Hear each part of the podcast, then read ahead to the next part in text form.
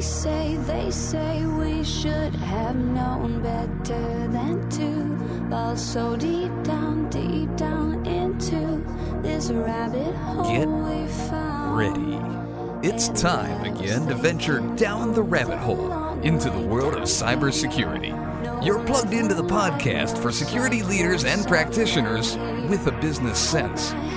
Prepare for unique interviews, insights, and practical advice that makes your job just a bit easier. And now, please welcome your guides on this adventure, James Jardine and the White Rabbit, Rafal Los.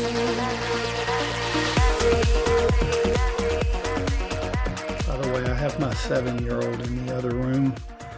My twins are upstairs. Everybody's home. This will be great. Yeah, there's a chance he could join us. That that would be fantastic. It's kid friendly.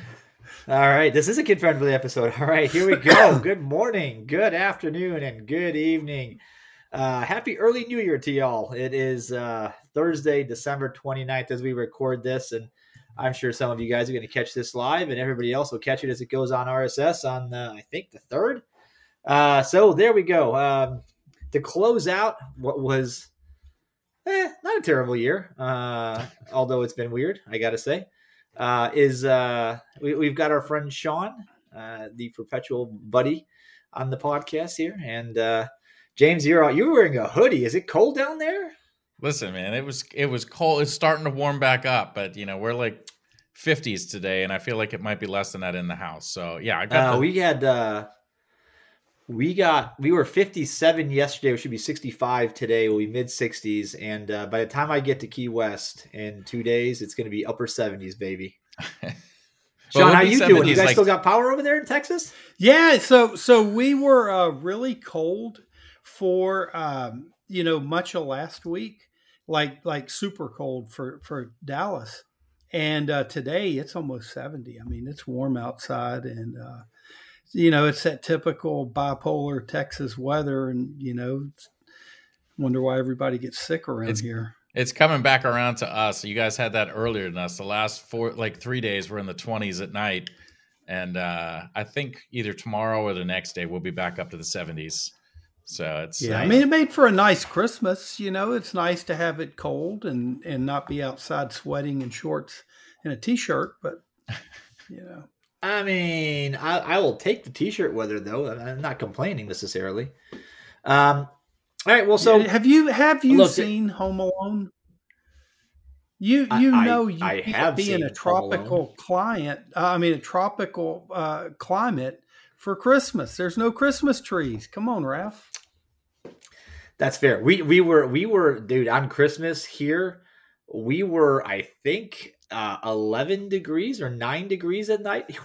It was cold. My uh the back of the house is uh is definitely where the where my kitchen is is not uh and then we've got the pipe that runs from the kitchen down the length of my wall to the outside spigot and uh it is definitely not built for nine single digits and so my cold water line to the kid to the uh, sink froze uh just enough uh, to where the water wouldn't run but uh, I put a I just ran a heater in that space and it unfroze everything's fine no no leakage or any of that which is good but um yeah, it's it's it was it was big. We didn't get we got snow flurries. Uh, what is today? Today is thir- uh Tuesday. We had snow flurries that just enough to let you know there was a little light dusting. So Merry Christmas all around as as it happened. I mean, everybody was excited. Merry. Christmas, Kevin.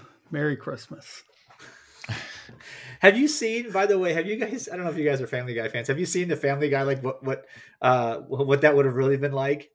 Like they did a Family Guy uh, No. cutaway gag with a uh, with the guys kind of breaking into the house. So the guys like, oh, watch out! There's broken glass on the floor. Oh, you should probably not step on those matchbox. It's like you know cars and there's some water coming out from the basement or from the behind the door. He goes, I wouldn't go in there. That's probably bad. The kid stands at the top of the stairs, Kevin, and goes, ha ha, something something just go boom and then blow him away. And they're like, that's that. I was like, well, yeah. a realistic version of that. Oh yeah. Oh, all right. Well, so uh, thanks for joining us, everybody. Um, thanks for listening. I, I, I will start off by saying it was been it's been an awesome year for the show. Um, we've been growing about four to five percent month over month. So two things are happening. Uh, our content is clearly uh, stuff that you guys are enjoying, and I think the uh, there's a lot of sharing and sharing and caring going on. So I, I we definitely appreciate that. Lots of you new subscribers. Uh, welcome to the show. We are jo- jumping into our 13th year as the as the calendar turns in. Uh, my my show, my twins have now decided realized it's older than they are, and they're intrigued. Um, so there's a there's a greater than zero chance one one or both of them are going to walk through that door any minute and, and try to say hello to everybody. But um, but yeah, man, it's a it's been a heck of a year. Uh, I, I'm not sure that it's been particularly good or bad in the cyber world. Shawn, what's your workload been like? Boy, that's a matter of perspective. Um, our work, our so so you know most of probably seventy five percent of what our team does is incident response, and yeah. um, you know our incident response work from really late March, April until the end of November just was uh, at a nosedive. And and really? a lot of my friends in the industry that I talk with are, are sharing the same experience. I mean, the number of cases uh, most of us have had this year from both the breach coaches, the law firm side, the forensics firms has has just been horrible as far as the volume for you know our workload. Now, what that means is it's a good thing for the country, right?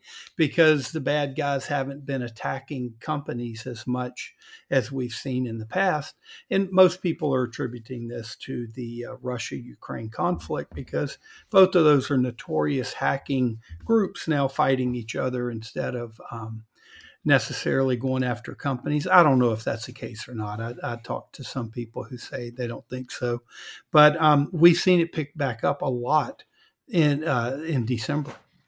So things okay. uh, I've been gotten a lot busier this week, really than I wanted to be. Um, they came back with a vin. They need that. It's a way Christmas to kick off the new year, right? And the and yeah. the old year with a huge spike. Yeah, got to buy them gifts, man.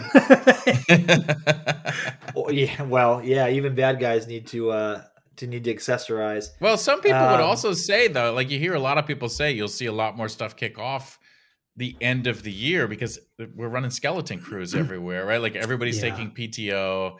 You know, like that's a good time to you know attack because there's less people with eyes on looking at alerts and and there to deal with it. Yeah. So maybe that and, and you know, um, I, I, say m- uh, most people think it's the the Russia Ukraine event.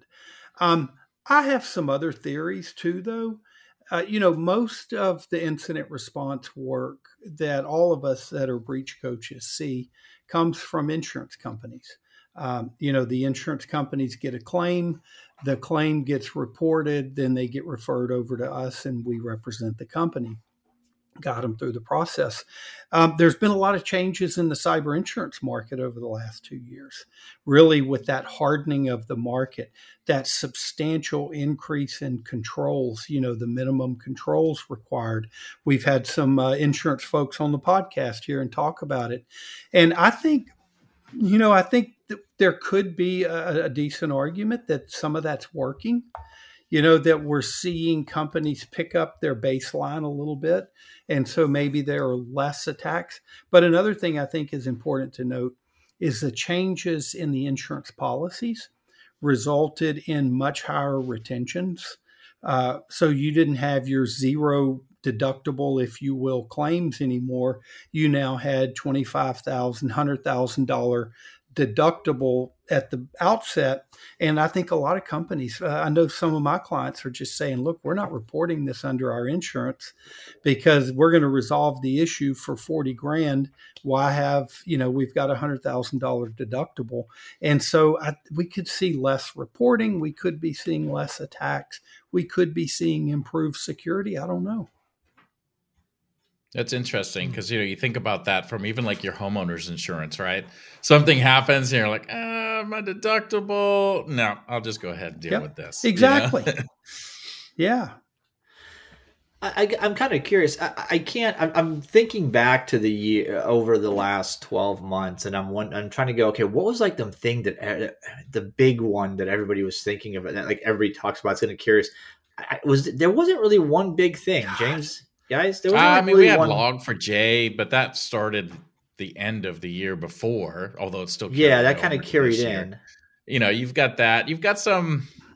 There wasn't a lot of like huge announcements, right? I mean, there was some companies that that made the news for sure. I mean, even recently, right? LastPass is obviously one that's making the rounds, but, but I mean, before that, yeah, I mean, it, was it wasn't. There, there wasn't like a, a Equifax year or Colonial right, Pipeline. I mean, we really didn't see um, that I can think of one like that. Now, to put it in perspective, Colonial Pipeline, you know, I think it was an eight million dollar payout, if I recall, but it was the impact on the country that got the attention so much.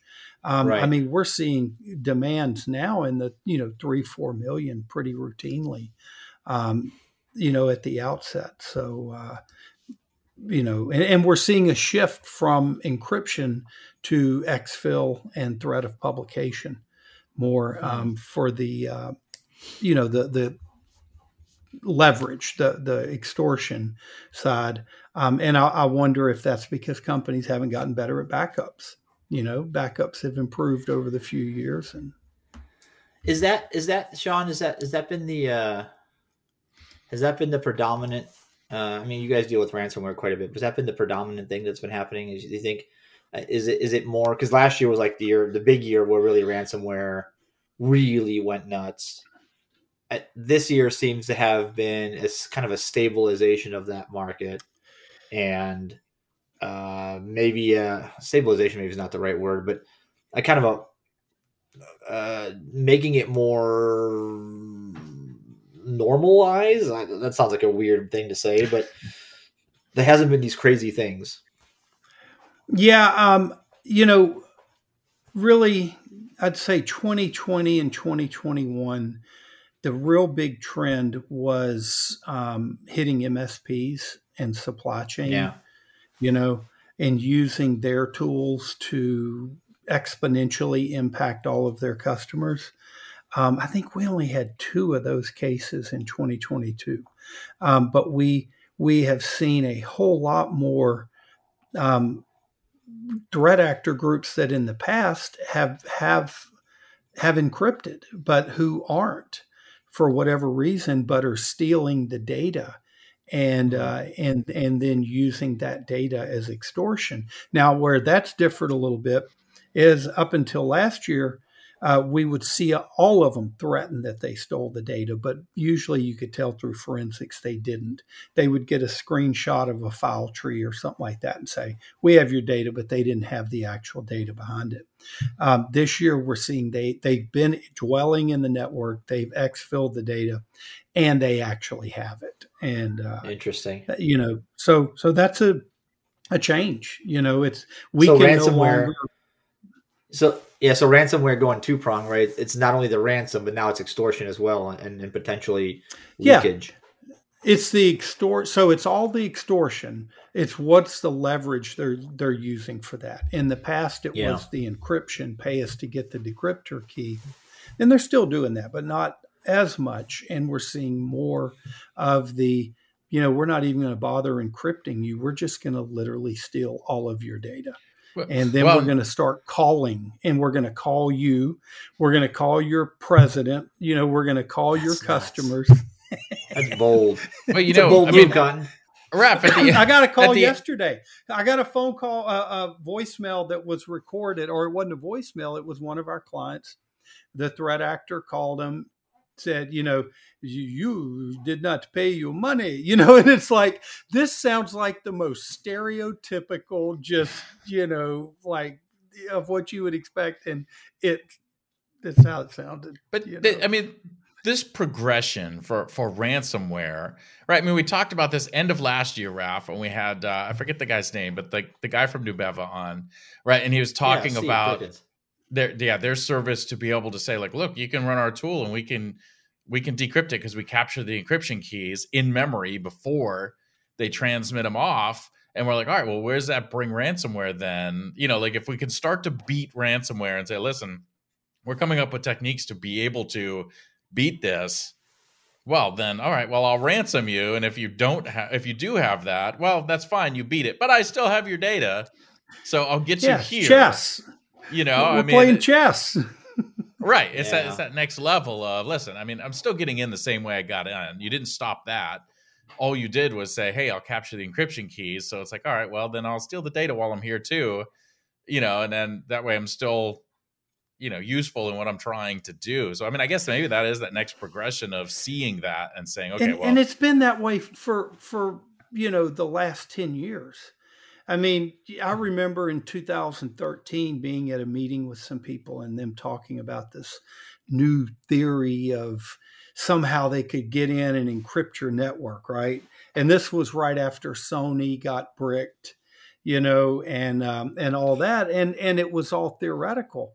And then you start to see it happen and then you see them go from you know doing you know uh, uh, you know just you had backups or you didn't have backups and they learned to go get the backups. And then when you, everybody started backing up you know then they started stealing the data and now they're doing more of the data theft. And that that's the that's the thing i keep trying to get people to understand is there's no fix to cybersecurity. Like it's not something you fix. You don't just buy the tool fix it and the problem solved. This is a constantly evolving risk. And and every time it's whack-a-mole. Every time you think you've got one area shored up it's going to evolve somewhere else. It has to be an ongoing process. I mean i've said it y'all have heard it here before um, where i say people always ask me what is reasonable cybersecurity? And my answer is reasonable cybersecurity is a process. It's not a definition. Because it has to be in that process you know? You know what's interesting, Shawn? I, had I had to look this up because I, I I thought it was about ten. It has been eight year, 2014, since Sony Pictures went complete. You know that they they had their uh, bad day. Um, I, I kind of wonder what have we learned since then. I think the biggest takeaway that I can tell you since that day is that you you have to be exceptionally egregiously stupid and negligent to actually be you know taken out like taken out out by a cyber incident. It turns out that you know we kept saying like oh man it's going to take one of these big ones and and you know the company's going to go out of business and everybody's going to get hacked you know it's going to get hacked and people are going to finally take notice. Well the big ones have happened. Sony. Yeah i mean that It- was after the target and home depot. You Yeah. know i mean i wrote a i wrote a blog post in 2011 and said is this the year of the data breach? Like is this the year it's finally going to become mainstream and everybody's going to recognize it? Yeah No. thanks shawn you know target home depot come along boom. Well less than a year later sony you know? And Nice and job, remember one of the things i loved about sony was that's when we got this concept of a of a very sophisticated state actor you know we start working that into all of our letters and communications you know now because well how could we be expected to defend against a sophisticated threat actor? Um, but but to your point Raf, i think i think the biggest lesson or the biggest thing we've learned from then until now is it's not just the targets home depots sony pictures equifaxes. It's the mom and pops. It's the you know the single doctor practice everybody is vulnerable and and these bad guys aren't just going after the big targets but literally So, I mean, people are vulnerable, but you know, you ask, what have we learned from that? Like, what have we changed? Have we seen anything as big as Sony since that happened? I mean, if everybody was in the same state of cybersecurity is not really there and everybody's vulnerable, then why didn't everybody end up getting completely bricked? And instead, it was one company. There's no way anybody righted their ship in a six month period to say, oh, whatever they were doing, I fixed that. that we, we've got that shut down, right? So it's kind of interesting to see when you have these big ones that there's not a huge shift of everybody running out and doing something to fix it. You know, you get Log4j was e- you go in, yes, I have it, let me fix it. But something like a Sony breach or some of these that are huge, you're not just going in and just turning off a single thing and say, okay, I'm clear from that. You know, it's just interesting we never see a major one since then, like to that level. Yeah. Yeah, I mean, I, I think you know well what one of the things we we l- see a difference in is between a data breach and like an operational type shutdown like where you can shut down the operations of a company versus the theft of the data where the company keeps going on we've had a lot of big data breaches you know i mean since then but we haven't had that operational where they just shut down the entire operations right. of the company um, you know we see and we see like in manufacturing we saw a lot of manufacturing cases this year.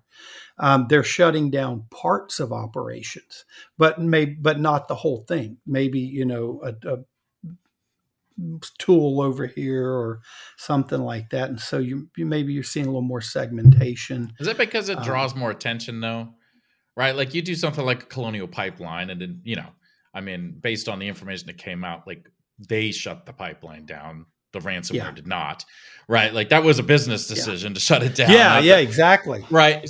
You know but you, you, look at stuff like that. You look at shutting down hospitals with ransomware. You look at doing things like that attacking water supplies and stuff like that. Gains a lot more attention from a political standpoint from a governmental uh, fbi cia type of standpoint than i just stole you know 600000 first name last name and address. Uh, you know like okay, that stuff's out there. Everybody will sit there and say it's out there, it's out there, it's out there. But you start actually doing something that impacts physical or or something like that, like you're going to draw way more attention to yourself than that, right? Than just going in, stealing some data and selling it on the side. You can't hide it. So as a company, you know, I mean, I, I still maintain, and, and I know a lot of people is not going to want to hear this, but my greatest role for a company is when I can can come in and show them the legal basis for why what most people might think is a reportable, notifiable event is really not, you know, and, and we can manage it without necessarily having to make headlines or manage the message in a real controlled way to, you know, PR to get it out over time or whatnot. Um, you can't do that when your operations are shut down because all your suppliers are calling all your you know your vendors your your employees you know they're all well hey why's my computer shut down? Why are we off work for a week? And so you how you handle those. You know, you know what's interesting? So i remember an incident when i was with ge many years ago. We had a worm that came through and absolutely nuked one of the uh, uh, one of the uh, plants that we had that, that was working on air, airplane parts, right? Basically made a bunch of union guys sit on their hands and in like a facility which I remember somebody telling me was like two size of two football fields for like three weeks or something. I I don't while I, I we've seen all this year there were like hey hospital has to turn away patients uh, doctors you know writing everything by hand case notes by hand law firms and all this but a, I think there's a 50-50 mix between the bad guys doing it, right? The result being something that the bad guys did, and the subsequent investigation having to shut a bunch of stuff down to then investigate the thing that happened. Man, I did a uh, so yeah mistake. So it's it's it's lack of real world incident response planning. I don't mean building a binder with tabs and a big index and all that crap. I mean, what do we do when something happens? Where's our one pager of most critical information? Who do we call? Get our experts in. You know, what's our game plan? Um, just yesterday, I got in a new uh, ransomware case where they restored from backups. They had an MSP that came in um, got them back up and running pretty quickly, but they wiped the freaking drives. And so now we can't do forensics. Just completely destroyed our ability to, to manage the data aspect of it. But it, that, that happens so often. But to your point right there, I did a crisis management uh, uh, program back in June with a bunch of international lawyers and and operational experts from different organizations, and um, I, we had hypothetical scenarios, and one of the hypos I had was, You know, you come in and you find out there's data leaking from your network somewhere and someone discovers malware what do you do? And the head of this this whole hospital system from from this one particular country um, said oh well once we see that we shut everything down. We tell everybody to shut down their computers. We shut down the network. I was like what? You're going to do wow. all of that right there with no more information than that? But that's right. That's what they're going to do because they're taught to shut everything down and stop it right there and so it just shows you without understanding this process um, it's really it's really hard to to prepare people for how to do this in the real world you know? That i think that's the that's the that's the theme um, of a lot of discussions and conversations in the last year is we we've settled i feel like the industry has settled into a groove of we're going to play attack and defense for forever. Right? there's no getting ahead of this. It's just a matter of how prepared can you be? How quickly can you detect? How fast can you respond? And what can you get how quickly can you get business back to business? And i i don't know that the thing that, that, that we've fully understood what it means to run that playbook. Still too many 100 page binders. Uh, still too many incident response plans that re- that rely on the infrastructure being up when you know uh, goal number one of, of, of, a good attacker is disrupt communications. Um, I, I, still think that there are there are enough companies that believe uh, even on the vendor side that you can prevent enough to where you don't have to build up that detection and response.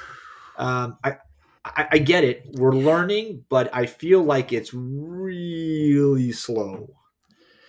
it, it is, and you know, part of the problem is incident response is a skill set. It's a learned skill set. I've I've been doing this for 23 years, and every day I wake up scared to death about what I don't know new cases come in and I sit around and I, I can't sleep at night because I'm trying to figure out what's what's the right move here? What's the right step to take? Because there's no manual for this. There's no here's how to do it one two three. Every damn case is different. And the unfortunate thing is most people who are really good at security within organizations don't have 23 years of incident response experience and thousands of incidents to build on. Because if they've been doing their jobs well, they might have only dealt with a couple of major incidents in their whole career. And so they know how to secure, they know how to detect and how to technically respond, but they don't know how to manage that big process. And it's I think we have a real shortage within organizations of the expertise on what's real world incident response. You know, what is it? You know, th- uh, one of the things I think about because I'm a, I'm a huge fan of having the big incident response plan. Your insurance carrier is going to want it. Your regulators are going to want it. The plaintiffs' lawyers are going to want it. Your board of directors is going to want it. They're going to want to see that. But think about it. You know, we're going to all watch some college football this weekend you know, are they going? Is the head coach going to be sitting there on the sidelines with that binder, flipping through all those pages? No, they're going to have a one that one sheet. You know, that one thing that's highlighted.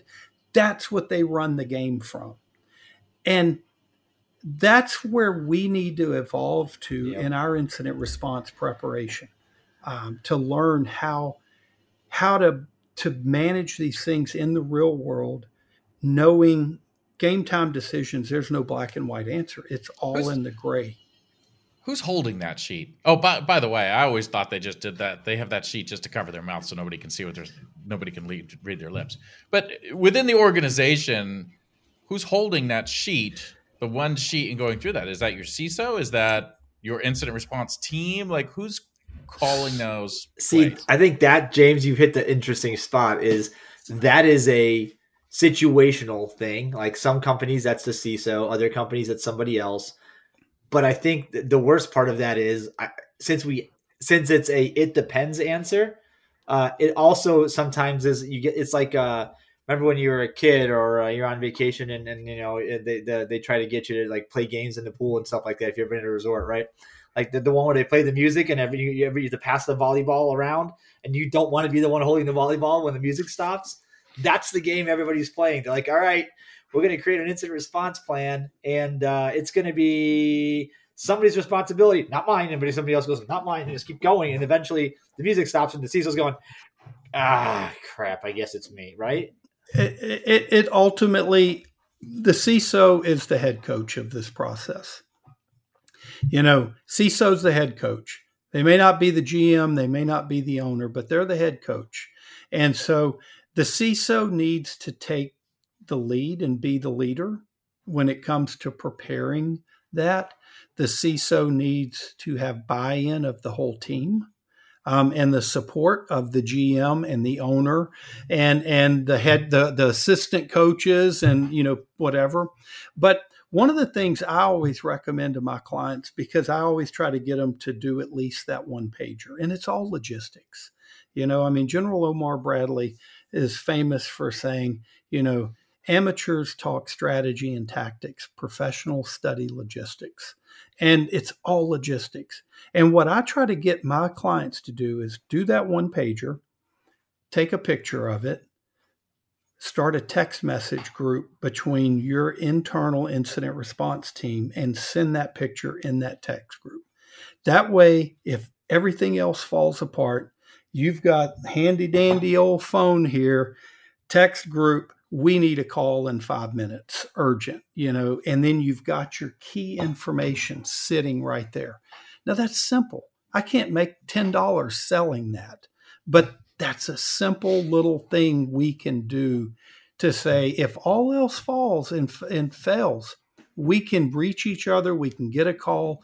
We know who to call down our list to get the right yeah. team in to get moving. You know, it's logistics. Well, it's funny. That's something I, uh, a lot of companies don't think about. Like when when things happen, right? Like, hey, we use Slack or we use Teams, and all of a sudden somebody's in our system, and they're like, here, they're now using Slack me. and Teams, right? Yeah, like they're, exactly. they're watching everything you're doing. So not even having the plan up front of, okay, if all outs fails, how do we communicate that's not, you know, that's out of band completely, that we know everybody's on. Yeah. How do we get I tell you, team I, to the field ready to play?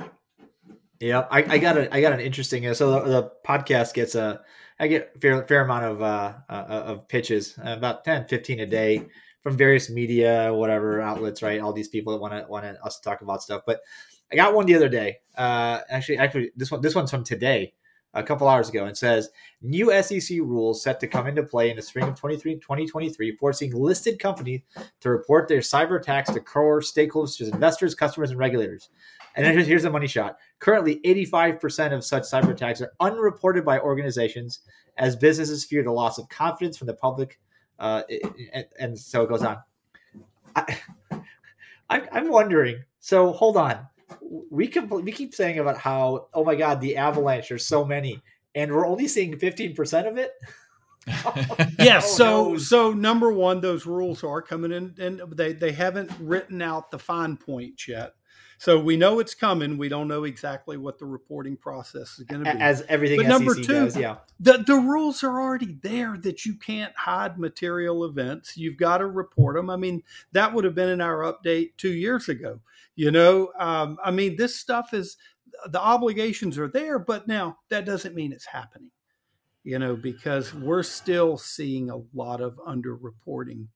Um, you know, I mean, I still get people call me, they want to talk. I'll get on the phone and talk with them, give them my thoughts about whatever happened. You know, you can move forward with hiring us or whatnot, but here are your obligations. Oh, well, I talked to my buddy who's a lawyer and he said that you, we don't really need to do all this.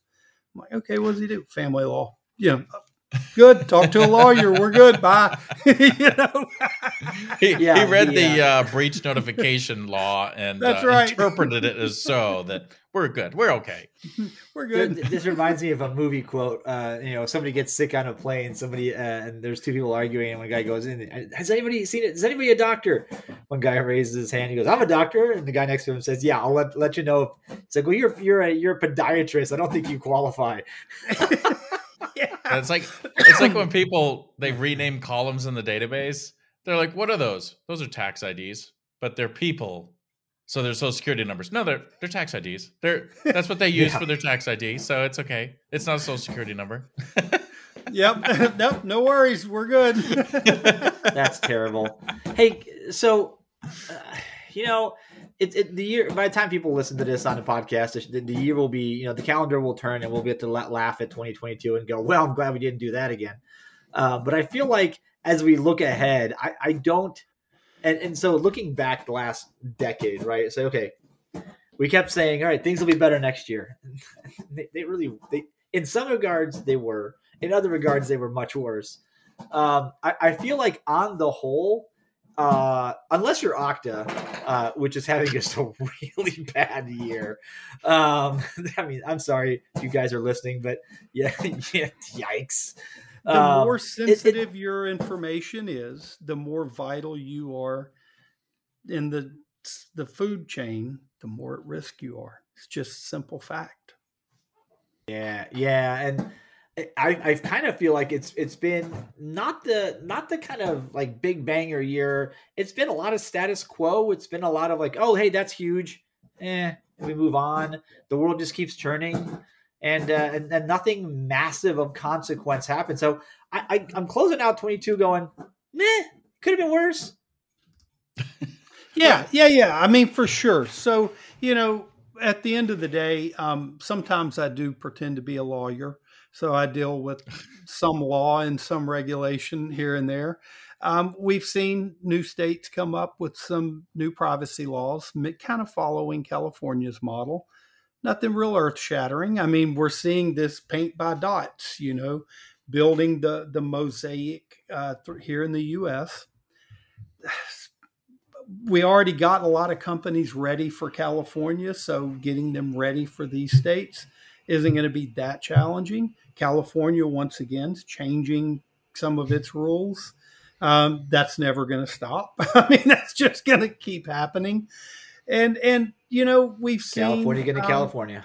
Yeah, I mean they are. We've seen like the SEC, um, you know, CISA. There's going to be you know reporting requirements coming out for uh, critical infrastructure companies. What the hell's critical infrastructure? I mean, you know, with That's COVID, right? we saw it. It could reach as far kind of as they wanted to reach. I suspect we're going to see the same thing with this.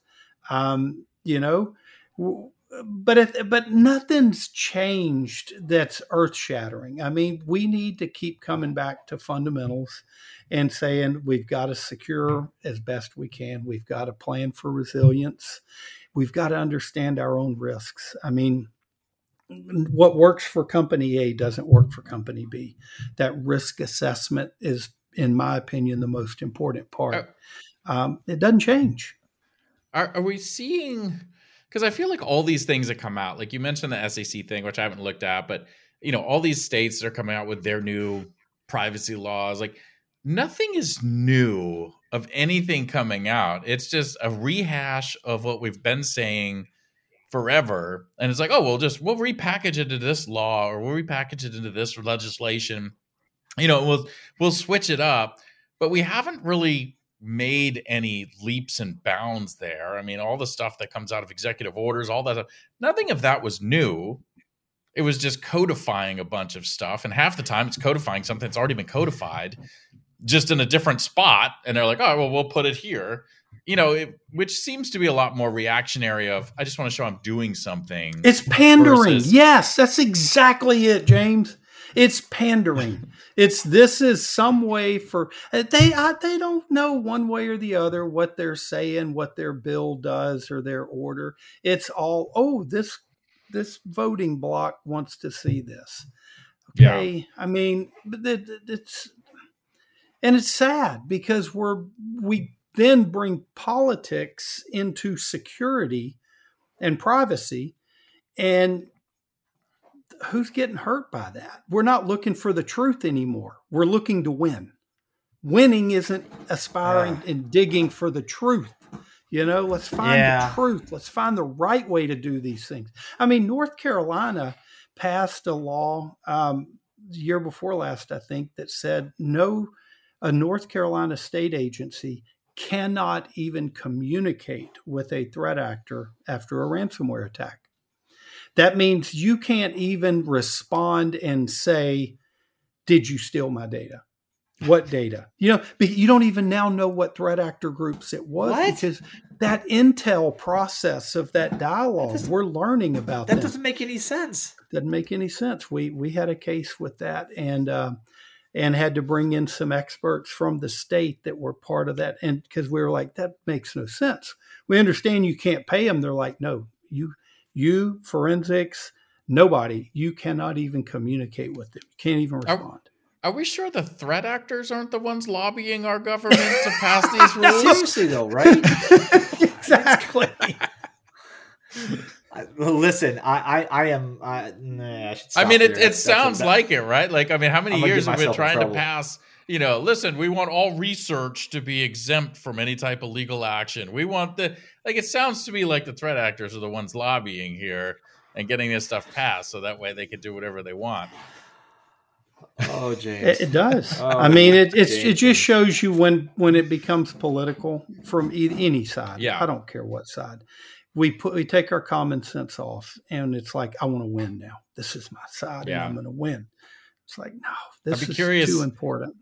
I'd be curious to see if we saw more action over this year of political like legislation and these bills these type of things that we actually saw organizations maturing their programs based on the stuff that's coming out of these things you know is it all talk yeah. or are we actually i think we stuff? are seeing maturing but i think we're seeing maturing from learning also you know we're seeing companies maturing because they're i mean look part of the problem with this is we suffer from paralysis by analysis there's every expert's got their list of things that must be done. You go to the next expert, they've got a different list and a different, and companies are sitting there going, well, wait, where do I start? Because this isn't the best, this is the best, that's the best. I'm going to do nothing.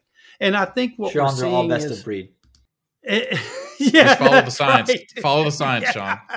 Shawn. and, and so I think what we're seeing is companies learning it's better to do something than nothing and let's start you know here and move forward that that's helpful yeah yeah i'm not sure I, there's a lot of companies that have done something that i there's often wish that we just should have done absolutely nothing like you know what's the uh, what's the quote uh better to keep silent than uh, better to keep oh, silent and, and show and your or yeah i can't think something about uh yeah, then open your mouth and confirm you're you're a fool or something like that. Yeah, yeah. There are so many times where I'm like, wow, whoever wrote that mea culpa on their uh, on their website, like, man, you should have waited 15 minutes because now the news is different. Now you look like a moron that knows nothing.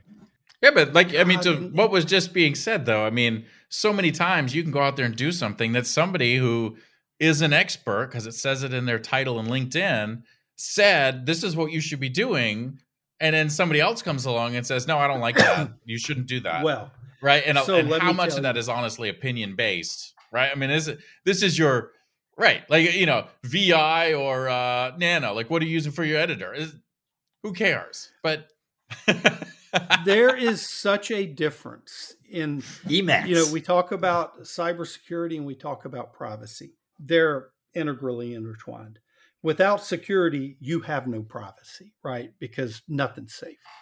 But the difference in philosophical mindset, I mean, I talk about the politics side of it, ideological uh, people who are really into privacy see the world very different a lot of times than people who are really into security.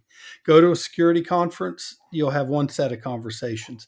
Go to a privacy conference, you'll have another. Depending on who you're focused on and who you're listening to, a lot of these companies are making decisions that that maybe they're you know the the rah rah rah privacy crowd might think is great. Like to your point james just put it out there. Just tell the world what happened. Just be open and honest and everybody will send you unicorns and rainbows and blah blah blah. And then you've got the other side saying uh-uh this is going to come back to bite us. You know yeah. we're still negotiating with these threat actors and we're going to go publicizing you know what happened and what we're doing but you know while they're reading all this i mean it's like you you got to step back and put a lot of that aside sometimes well, and just and i mean even look at the most basic of things right take up passwords right you cannot get five security people in a room that will agree with you on what's a secure password you know i mean i still see people posting hey, make sure you're doing at least eight characters in uppercase. James, you're gonna drive me to drink. And then you know, and then should we rotate passwords? Should we not rotate? Like this weekly, what, what seems like would be Daily. the simplest of things, you still can't get people to agree on on you know what we should be doing there. So then you know put that out to the whole organization. So it doesn't matter what you do, you're open up to criticism from somebody that's going to say, "Well, I wouldn't have done it like that." Yeah. You know, and they're both claiming to be experts. So how how do you know which way to go? You know, and then next thing you, people do nothing because well that guy says do it that guy says don't all right well we won't then we'll do anything or we'll do it and then we won't do it right and then we'll get in you know yeah. we'll catch a whole bunch of flack because we did it yeah. But then we didn't do it the way that you wanted to do it you know i mean it, or we'll take a poll. really we'll difficult. we'll get we'll take everybody's opinion meld it into one nonsensical thing and that's what we'll do. and do, do none of those things you know? awesome yeah. All right, you guys, this has been fun. Uh, but before we completely devolve into more hilarity, I think uh, I think that's a good good place to end the show. Folks that are listening to us uh, right now on LinkedIn Live on the live stream, I appreciate you. Um, we uh, go check out the Down the Security Rabbit Hole podcast page on LinkedIn. Uh, we do have a uh, significant. We've crossed over a thousand uh, of you guys a while back, and we put uh, post some things that interest us on there discussions, topics, uh, and of course these live streams for you to view later and participate in. So, uh, 2023, you'll see us. This show gravitate more into the live stream. We're going to try to do more of these on a regular basis. Uh, hopefully, get you guys to participate a little more and, and get you out of the, you know, out from the the shadows and into the world. So, by the way, um, also if you're listening to this, uh, we are uh, the show is looking for a couple of sponsors from a corporate side. Uh, if you'd like to, uh, if you'd like to get on this show, uh, get some folks. Uh, you've got something interesting to say to our audience. By all means, contact me. I will. I'll hook you up. We'll we'll talk. So, um, all right, we're not doing predictions, guys. That's it. We're just we're just not. So we talked about this the 2022. We're, we're gonna we're gonna we've got an episode coming, a next one with Larry uh, Whiteside's gonna is gonna give us the no prediction uh, January uh, episode. Uh, that'll also be streamed live. I highly encourage you to jump into that one. Larry's always a good time. All right, James, thanks for uh, being on again. Always Shawn, good. always a good pleasure to have you, buddy. And I wish always you uh, I wish you many data breaches uh, in in 2023. Not you. Thank y'all very much. That sounded wrong. Always a pleasure. You know what Happy I mean. Happy holidays, guys. Oh yeah, yeah, for All sure. Right, everybody. Please, no. All right, everybody. Uh, wishing you the best 23 that you can possibly be and uh, enjoy it. We'll catch you guys another time, another place on another Down the Security Rabbit Hole podcast. Ciao, y'all. Happy New Year. As we fade out on another Down the Security Rabbit Hole episode, we'd like to encourage you to chat with our hosts and guests using the Twitter hashtag PoundDTSR. Please check out the show notes, catch up on any episodes you may have missed, and subscribe so you don't miss a future episode. So on behalf of Rafal, James, for now it's goodbye. We'll see you soon on another Down the Security Rabbit Hole